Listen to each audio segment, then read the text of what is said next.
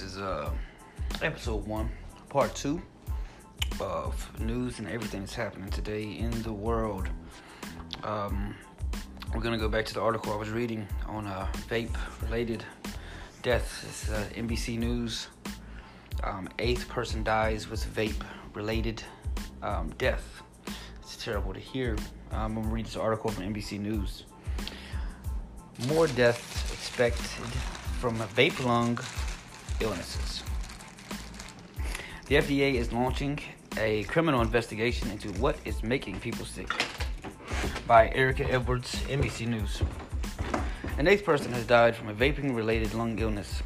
The Missouri Department of Health and Senior Services reported Thursday afternoon that a man in his mid-40s died this week in St. Louis.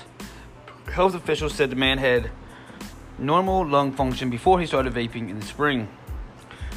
Well, what was he vaping? That's what my point is. What was he? Was he vaping nicotine? Was he vaping medicinal marijuana? I don't know. I need to figure that one out, okay? Back to the story. He developed a mild respiratory illness, which ultimately progressed, leading to hospitalization and death. That's no bueno.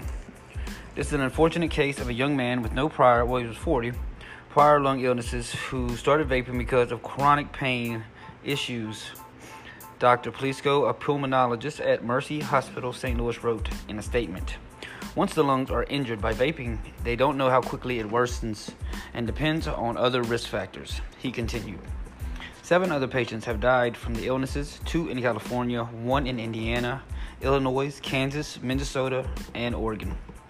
Several of the victims also have underlying health conditions.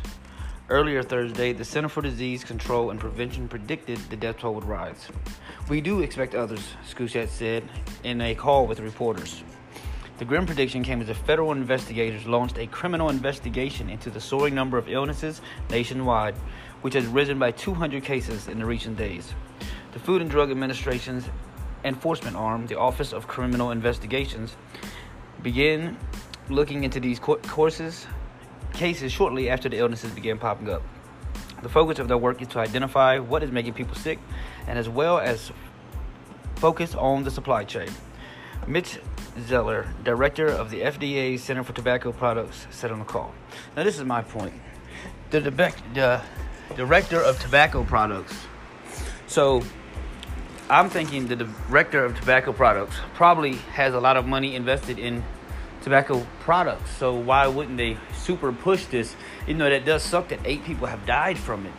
But I think this is more of a smear campaign in order to, and I, this is not to disrespect anyone that has been sick for this or anything, but I just think a step ahead, seeing that tobacco companies want to get rid of these vape places because they're hurting their pockets. It's a smear campaign, but it is not safe. You ever think of things on a 10 to 20 to 30 year study?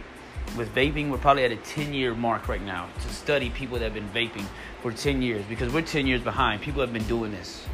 So, I want a little bit more research. I hope people are being safe. You know, if they're going to stop selling vapes, then they need to stop selling cigarettes. You know, they need to stop selling stuff that's killing people, if that's the case.